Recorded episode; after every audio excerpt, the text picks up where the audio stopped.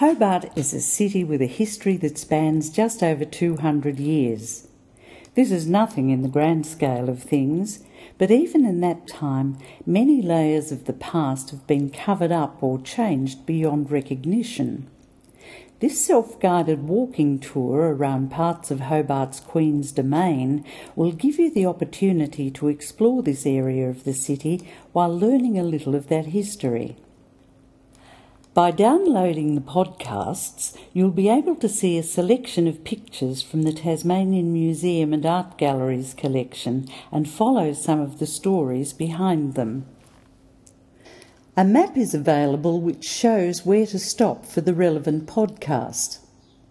One advantage of a flexible tour such as this is that you can choose your route, stop for a coffee or just to admire the view without missing any of the information. You should probably allow at least an hour to complete the full circuit.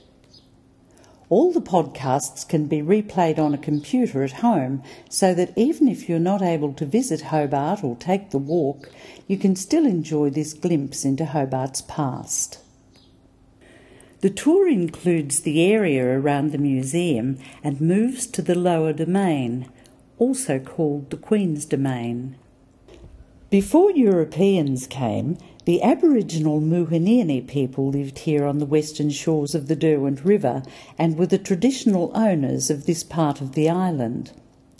Although the domain had been widely used by them and by the earlier colonists, it was formally recognised as a public space by an Act of Parliament in 1858. By then, the system of convict transportation had ended, and it did not take long before the scenic beauty and temperate climate of the colony drew tourists from all over the world. In earlier times, you could have taken a tour on a tourist coach like this to see the sights, or even caught a tram like this, but sadly we can no longer offer these opportunities. Modern technology can, however, offer you the chance to discover some of the past as you walk around the domain. It is a delightful part of the city to explore on foot, and we hope you enjoy this historic view of parts of Hobart on your walk.